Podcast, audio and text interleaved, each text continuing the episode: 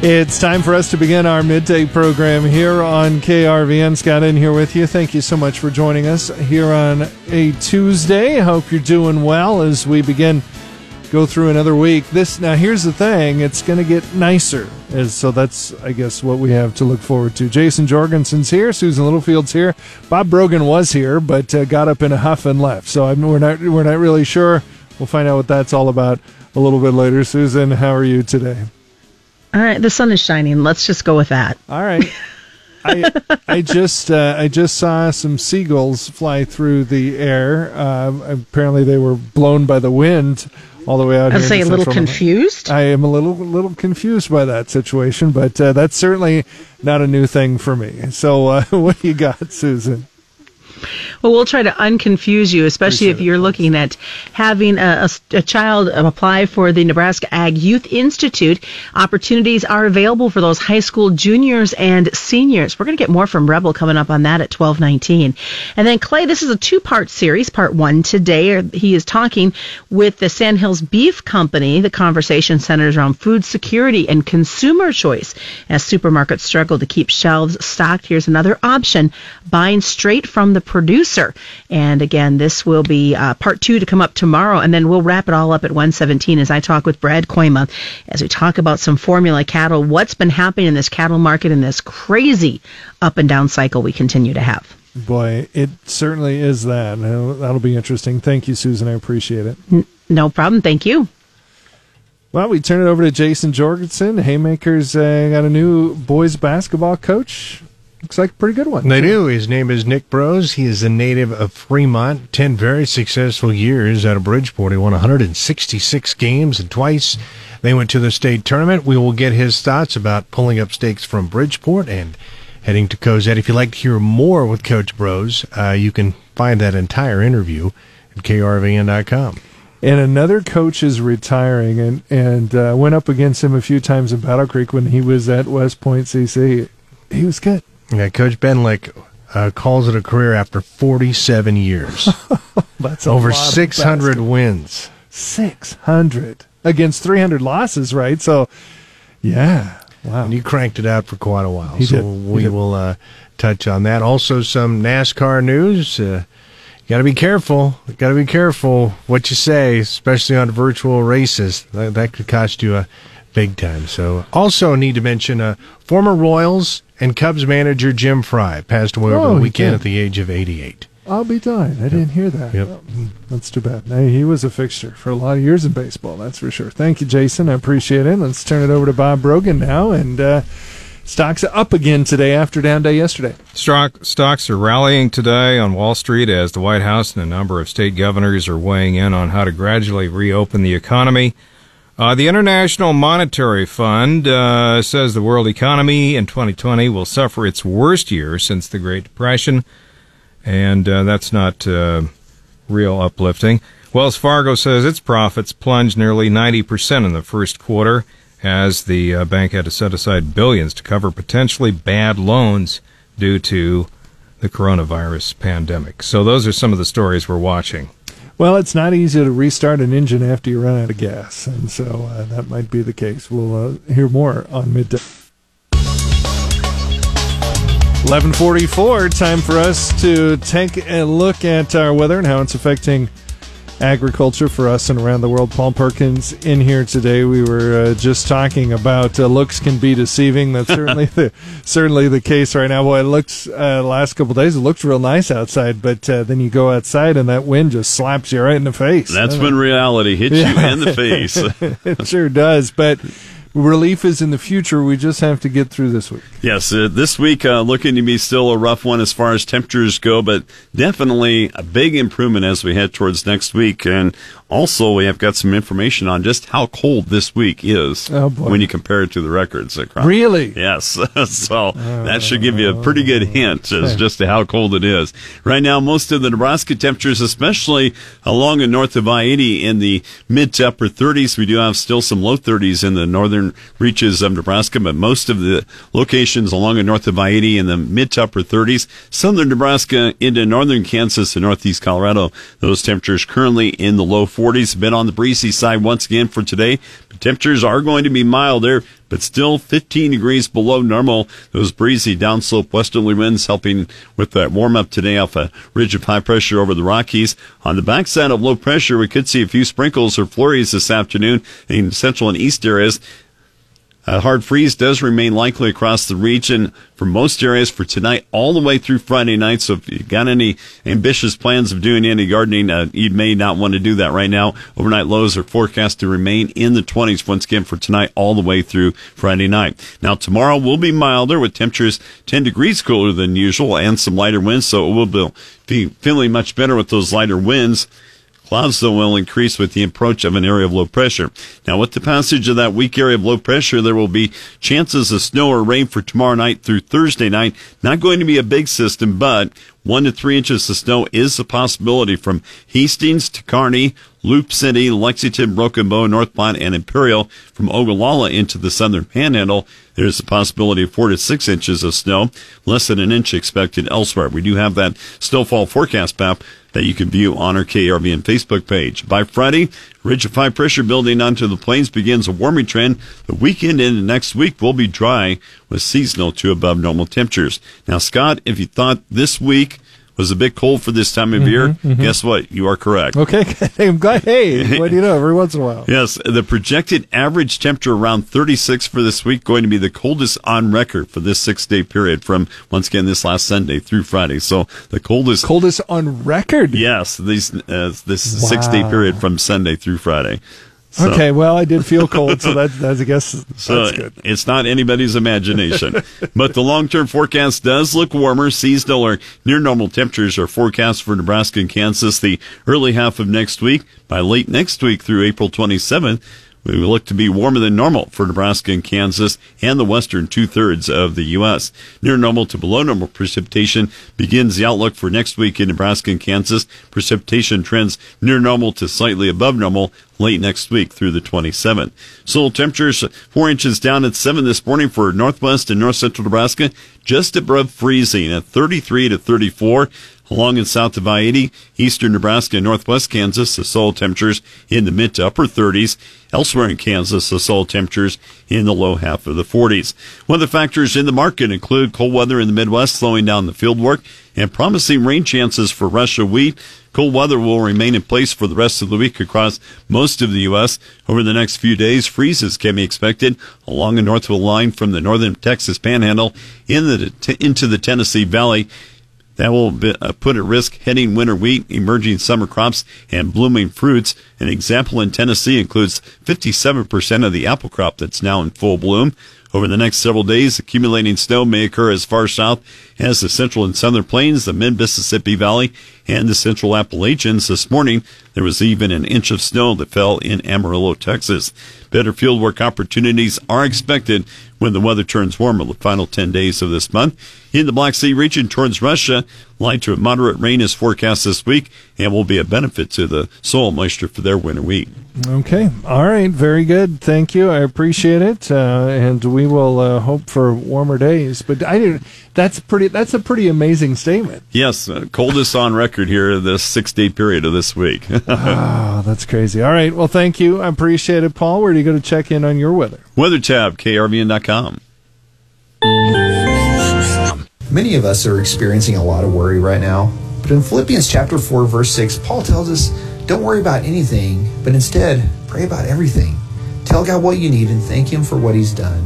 Then His peace will guard our hearts and our minds as we live in Christ. So I would encourage you today, instead of worrying, take some time to pray and let His peace fill our hearts. This Love Local message brought to you by Calvary Assembly of God, Lexington, and KRVN, The River, KAMI, and KUVR. The Nebraska Agricultural Youth Institute has been preparing leaders in the ag industry for nearly 50 years. I'm Rebel Saklocha reporting. I sat down with Felicia Knitzer, a member of the Nebraska Ag Youth Council and head counselor for NAYI 2020. So NAYI is a week-long opportunity for high school juniors and seniors to engage in Nebraska, Nebraska's agriculture. It truly is a week that these students get to meet industry professionals. Um, they get to talk with producers themselves and really get to fine-tune their passions for agriculture. Every year, NAYI is designed around a new theme. Knitzer says it didn't take long for this year's council members to pick a theme that reflected their vision for NAYI 2020. So this year, our theme is building your brand. Um, we really wanted to allow these students to fine tune who they are, what they want to do, and how they want to make contributions to Nebraska agriculture. Um, so the theme kind of came to the council, and it was kind of unanimous that this is our theme for the year. There wasn't much debate about what um, our theme was, which was kind of a unique thing about this year. Um, but we really just thought it represented what NAYI kind of stands for. Um, like we mentioned earlier, it is a week to just really engage and network, um, not only with industry professionals, but with students across the state. And so I just think that it's a great way to build your personal brand and kind of figure out what you want to do with yourself. Applications for NAYI are due at 11:59 p.m. this Wednesday, April 15th. Knitzer says all students should give NAYI a chance and open themselves up for both personal and professional development personally, it was the best investment I've made for myself. Um, the connections, the relationships, um, and the places that I've gone because of NAYI.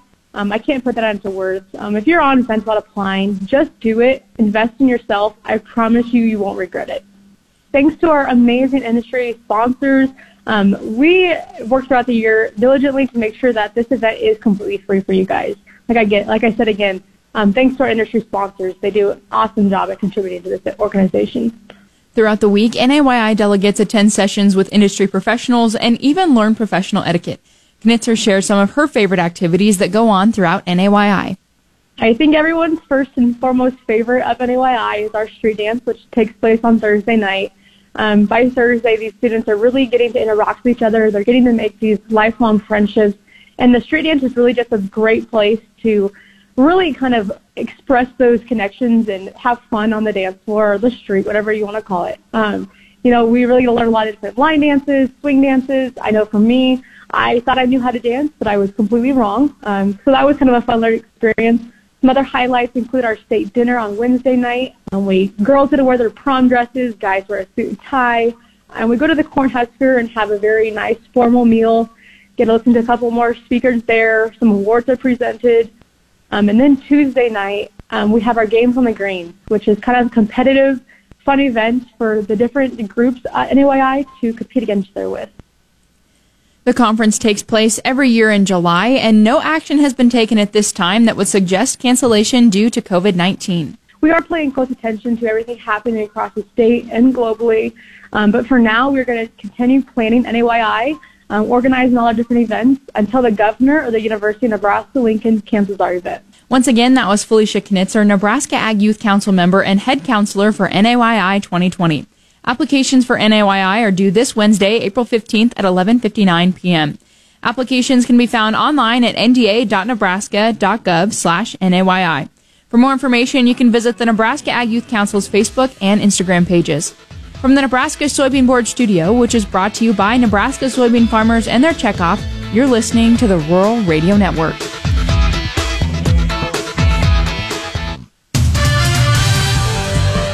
It's time for sports. Here's Jason. Hey, thanks, Tyler. Well, Cozad has looked west for its next boys basketball coach. After a successful 10 year run as a head coach at Bridgeport, Nick Brose has accepted the job in Cozad. He was officially hired as basketball coach, middle school PE teacher last night, and he talks about this decision to move to Dawson County. I do think that uh, the city of Cozad is a great community and uh, a great fit for us as a family.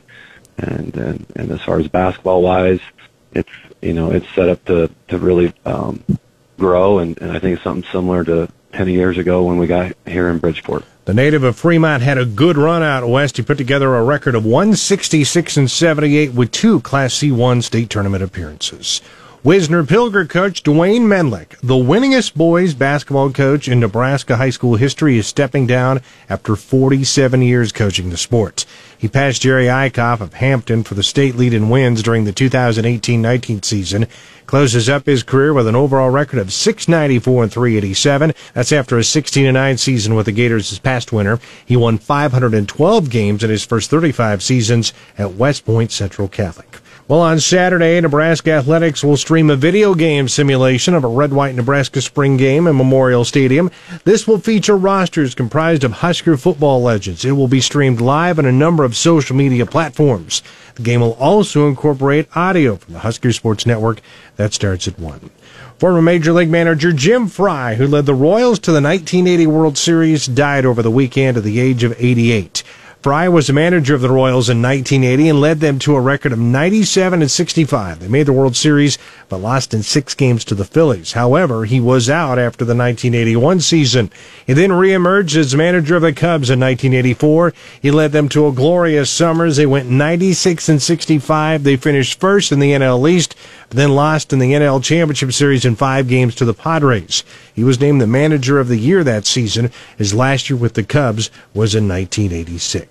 And Kyle Larson has been fired by Chip Ganassi Racing a day after nearly every one of his sponsors dropped the star driver for using a racial slur during a live stream of a virtual race. Larson was in his seventh Cup season with Ganassi and had just been prepping to test free agency for the first time. Just weeks ago, the 27 year old was considered the top free agent in NASCAR. Now he's out of a job on what could ultimately be an eight figure blunder. That's a look at sports. For more, find it anytime at krvn.com. I'm Jason Jorgensen.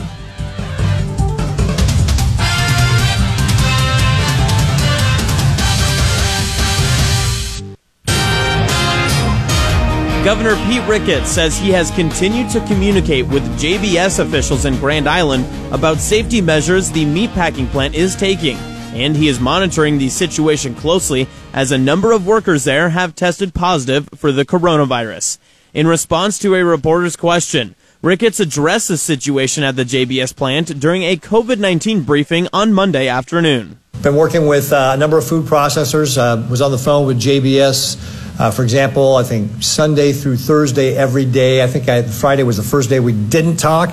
Uh, but again, and got a lot of information from them with regard to what are they doing to be able to do more social distancing. I mentioned some of those things already with regard to taking the temperatures, the masks, the increased sanitation, the plexiglass to create more space within the workspace. So all these folks understand that they've got to work hard to be able to make sure that we can keep those plants open and continue to um, make sure we keep the supply lines for food here in our country strong. Ricketts has said that even if a shelter in place order was in effect in Grand Island, JBS would not be shut down because it is an essential industry to the nation's food supply chain. During the same press conference on Monday, Governor Ricketts lamented that he was not able to give more attention to Line Workers Appreciation Day in Nebraska, but took some time to mention it during his daily coronavirus briefing. We've got about 6,000 miles of transmission lines here in the state of Nebraska, over 100,000 miles of sub-transmission lines these 1,800 folks are the ones who make sure that, stays in order for us, especially when we have weather like we did over this weekend. They're the ones that go out there to make sure that we get that power restored if it's been knocked out. Um, so I just want to say thank you to all of our line workers and all that they're doing to be able to make sure we continue to keep the lights on here in the state of Nebraska. Ricketts noted that there are about 1,800 line workers that maintain the state's power grid across the state. State health officials say another COVID 19 death has been reported in Nebraska, bringing the state's total to 18. The Nebraska Department of Health and Human Services reported on Monday that the state's 18th virus caused death is that of a man in his 90s with underlying health conditions living in Washington County. The department says the state stands at 871 confirmed coronavirus cases, while nearly 10,500 people have tested negative. Also, Governor Ricketts rejected a call from two state lawmakers to resume normal school and business activities in Nebraska. Ricketts said doing so could lead to a surge in new cases that might overwhelm the state's hospitals. Agencies were paged shortly after 11 a.m. today for a two vehicle crash with possible injuries at 9th and Harrison in Lexington. Priority Medical was headed to the scene to care for the injured if there were any. The jaws of life were requested on the initial page. For more news anytime, go to krvn.com. Reporting for the Rural Radio Network, I'm Austin Jacobson. Rely on KRVN for up to date information on COVID 19. From closings, the latest governor's press conference, and DHHS virus reports, we'll bring you the facts and latest news on the coronavirus. Visit our coronavirus information tab at krvn.com for up to the minute local and state news and tune in every weeknight at 5 p.m. for a special KRVN this evening. Depend on KRVN to keep you informed on COVID 19. COVID 19 coverage is brought to you by Cozad Community. From my perspective, it, it boils down to what do you value, you know, as the consumer. Now, we live in the United States of America, one of the most prosperous times in the history of the universe. And if you have disposable income or, you know, uh, have the ability to have a preference on what type of product you want to choose and you don't want necessarily the cheapest product, then I think you should have the opportunity to have that. That's Jacob Wingbach, and he owns Sandhills Beef Company, a private livestock processing company in Mullen, Nebraska. I recently had the opportunity to sit down and talk with Jacob over the subject of food security. Now, I don't just mean a safe and wholesome product.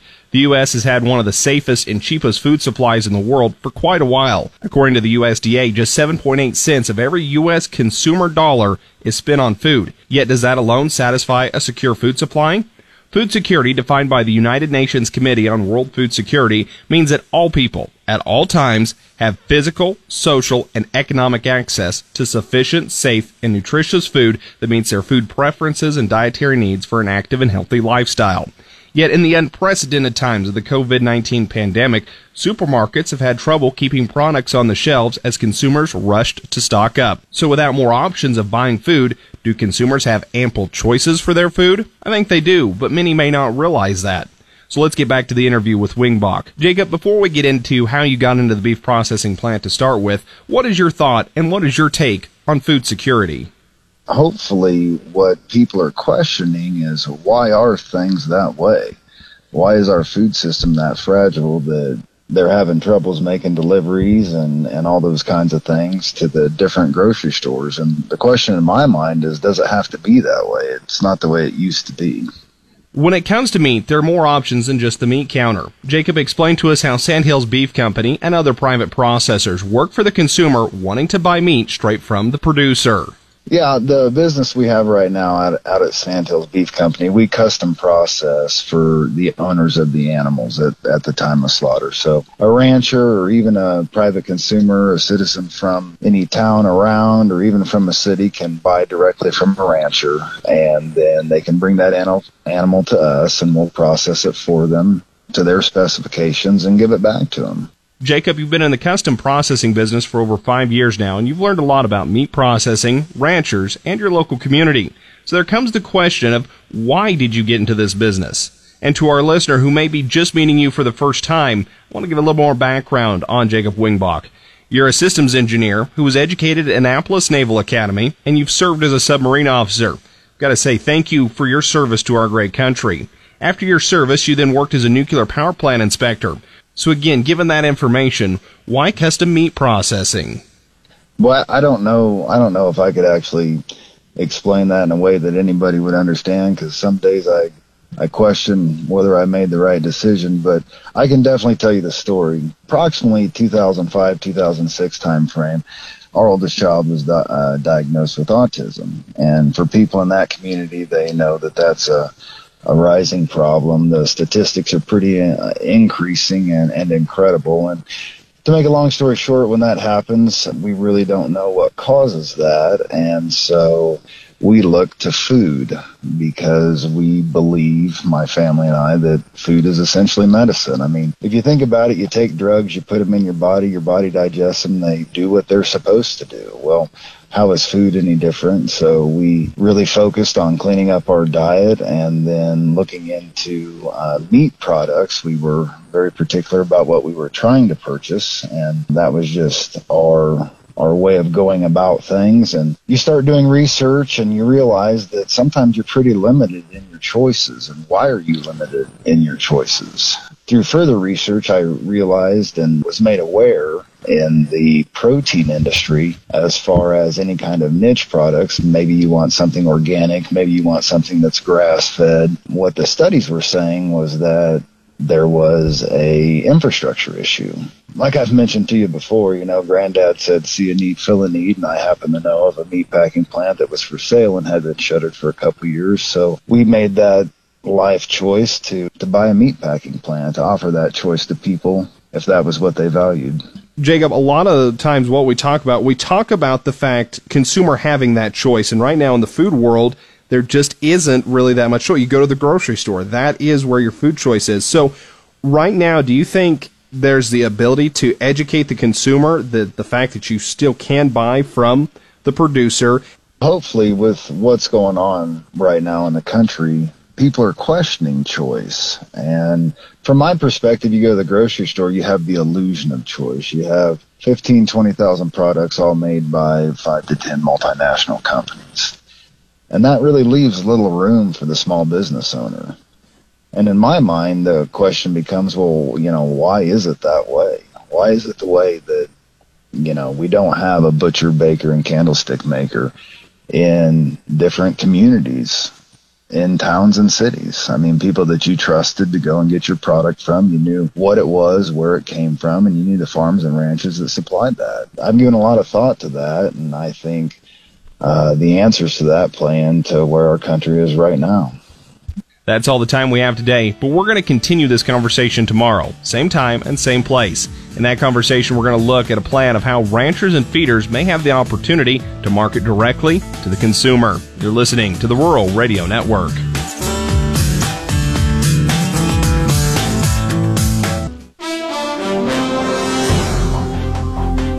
With Business Report, I'm Bob Brogan. Stocks are broadly higher in trading on Wall Street as the White House and a number of state governors weigh in on how to gradually reopen the economy. Traders also have their eye on earnings reports from several big companies for the first three months of the year. Technology stocks are powering much of the rally. The International Monetary Fund says the world economy in 2020 will suffer its worst year since the Great Depression of the 1930s because of the coronavirus. The IMF expects the global economy to shrink 3% this year before rebounding in 2021 with 5.8% growth. However, it cautions that prospects for a rebound next year are clouded by uncertainty. The IMF's assessment represents a breathtaking downgrade. In its previous forecast in January, before COVID 19 emerged as a grave threat, it had forecast moderate global growth of 3.3% this year, but measures to contain the pandemic have suddenly brought economic activity to a near standstill across much of the world. Wells Fargo says its profits plunged nearly 90% in the first quarter as the bank had to set aside billions of dollars to cover potentially bad loans due to the coronavirus. Wells boosted the money in reserve for potentially bad loans to $3.83 billion from $845 million a year ago as borrowers face the possibility of defaulting on their loans. The government's top infectious disease expert says the U.S. still lacks critical testing and other procedures needed to begin reopening the nation's economy, adding a dose of caution to increasingly optimistic projections from the White House. Dr. Anthony Fauci told the Associated Press that easing off strict social distancing rules would be on a rolling basis around the country. He says localities should be prepared to see new COVID 19 cases when that happens and act quickly to contain them. For the Rural Radio Network, I'm Bob Brogan. Taking a look at the cattle prices as of late. Good afternoon. I'm Susan Littlefield on the Rural Radio Network. We watch the prices go up and down and down again. As I talked yesterday during the Fontenelle Final Bell with Brad Kooima. He's with Kooima, Kooima and Varilek out of Sioux Center, Iowa. Not only does Brad trade as a commodity broker, but he's also a cattle feeder. So he gets and understands the pain going through this industry right now.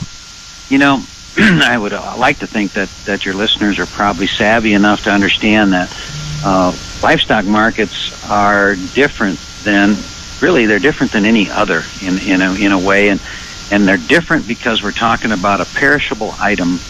Uh, we're talking about an item that goes out of suitability for the for who wants to buy them. Uh, uh, and I, what I mean is, you can store corn, you can store soybeans, right? Um, uh, you cannot store cattle, uh, nor can you store hogs, um, because they just grow bigger and bigger. So, uh, you know, the listeners going like, "Geez, Brad, tell us something we don't know." Well, I've been pretty engaged here with um, senators, uh, trade associations, um, representatives, uh, Secretary of Agriculture, um, and there are varying levels. I'm not suggesting that Perdue doesn't get it. He understands, I think, the markets, of course. But, uh, you know, others, if you're not right in the middle of it, don't even appreciate this, what the risk is to the market if you're unable to harvest these animals on a timely basis. And I'm afraid, you know, the ability to kill uh, and harvest is certainly uh, the, the market's number one concern right now, Susan. We talked about this before we started the Fontenelle Final Bell, and I really wanted to bring this into the conversation because you look at the weekly numbers and the prices, and you brought up St. Joe, and let's talk about that formulated cattle price versus what we're seeing on the dressed market and what that really means not only to, to non cattle producers in ag, but just folks in general. Well, yeah, I, this is a USDA report. Um, I called St. Joe to make sure that I wasn't looking at the data uh, wrong. Uh, but, you know, the discrepancy between, well, you know, the, you know I'm a negotiated cash trader. You know that part of what I think is, is, is wrong with the market is the high volume of trade that the packer doesn't have to negotiate for. And it just struck me this week that looking at last week's data, the, the average price for steer and heifers, uh, if you had a formula for last week, was 186.08. Um, and the negotiated cash average price was 167.89. Yeah, the difference between 186 and about 168. Now, some of that maybe you could explain a bit in that. Well, you know, I suppose some of those formulas are lagged a week or two from when they were put in. But uh, you know, I'm not going to make an excuse for it. Just look at the dif- difference there. It's uh, it's remarkable. So I think we can all do ourselves a favor uh, by negotiating more cattle or doing something about the discrepancy between the values of those two. Uh, I would like to say though that there are a few things. There are a few things that have me just a little bit encouraged or optimistic that you know the cattle thing could could get better if we can make the assumption here that that we can get this kill schedule somewhat close to normal. Looking at that kill schedule, though, I mean, and the the delays that we're seeing, at least we've got some Saturday kills out there that are trying to help to to pick up the pace. Correct. I uh, I think that the, the, the, Saturday kill, which I think is a is a is an extension of uh, the extreme profitability that the Packers are having, so they're they're highly incentivized um, to kill. Uh, much like after the Holcomb fire. You can pick up the entire Final Bell conversation on a podcast through our website. I'm Susan Littlefield on the Rural Radio Network. Clay Patton on the Rural Radio Network, talking with John Payne, Senior Marketing Analyst with Daniels Ag Marketing in Chicago and publisher of the newsletter This Week in Grain. John, not a turnaround Tuesday for the grains. We actually kind of slink back, especially for that wheat. It was turned around to the red side. Some snow in Amarillo, freeze damage possibly up through central Kansas. What do we see to keep this rally going? Yeah, boy, it really makes you think. Wonder if the KC even cares about what what its actual fundamentals are. Uh, I think the the selling just comes from Black Sea rains. I mean, I think there's fun selling based on that. Um, I, I can't really make heads or tails of what. Yeah, I've heard what you've heard. You know, a lot of problems um, that that are going to develop from from this weather that looks to be sticking around for at least a couple of days. So, um, you know, and then that kind of bleeds onto the corn side. So corn doesn't need any any help going down. Uh, it'll go down on any bearish news. I think, just given that Brazil's rain looks to be okay and uh, rain forecast for the Black Sea look, look to be a little bit better, uh, the market's taking it lower. And then you have the delivery trade as well, um, and that'll be something you and I talk about over the next oh three days, or not three days, three weeks. Um, it's basically you know every every uh, first notice day we seem to bottom out, and I, I think it'll happen again this time around. So if you're going to re-own corn, I would and uh, if you um, if you want to you know look to do that, I'd say stay short until I don't know the end of the month or close to it. Now, looking over at the soybean side of the trade too, we're going to get NOPA crush numbers out tomorrow. Maybe anything there that could help out this market. Oh, the the, the crush will look good, and you know the bean markets are are certainly interested in in um, you know looking at you know really good margins. I mean, meal demand should be good. I'm a little bit baffled about why meal hasn't performed as well, but um, as we move forward here, I just think it's it's just the next two weeks are going to be rough. But I think the markets will be supported down at those lows that we saw back in March. I think uh, you know the 820 level, 830 level um, front month. So it's I just wish I could be more bullish. I come on here every day and I want to be somewhat optimistic. And you know, there's just so much bad news that you know you could sell into. The only really bullish thing out there is that everybody's bearish. Again, we're talking. I wish I could be a little more optimistic. Again, we're talking with John Payne, Senior Marketing Analyst with Daniels Ag Marketing in Chicago and publisher of the newsletter This Week in Grain. If you'd like to see that newsletter This Week in Grain, visit danielsagmarketing.com. Do remember, though, trading futures and options involves risk of loss and may not be suitable for all investors. Please consider these risks before investing. As we take a look, it's going to be, as the settlements roll in, nearly 10 cents lower on many of the KC wheat contracts, 3 to 5 for the corn contracts.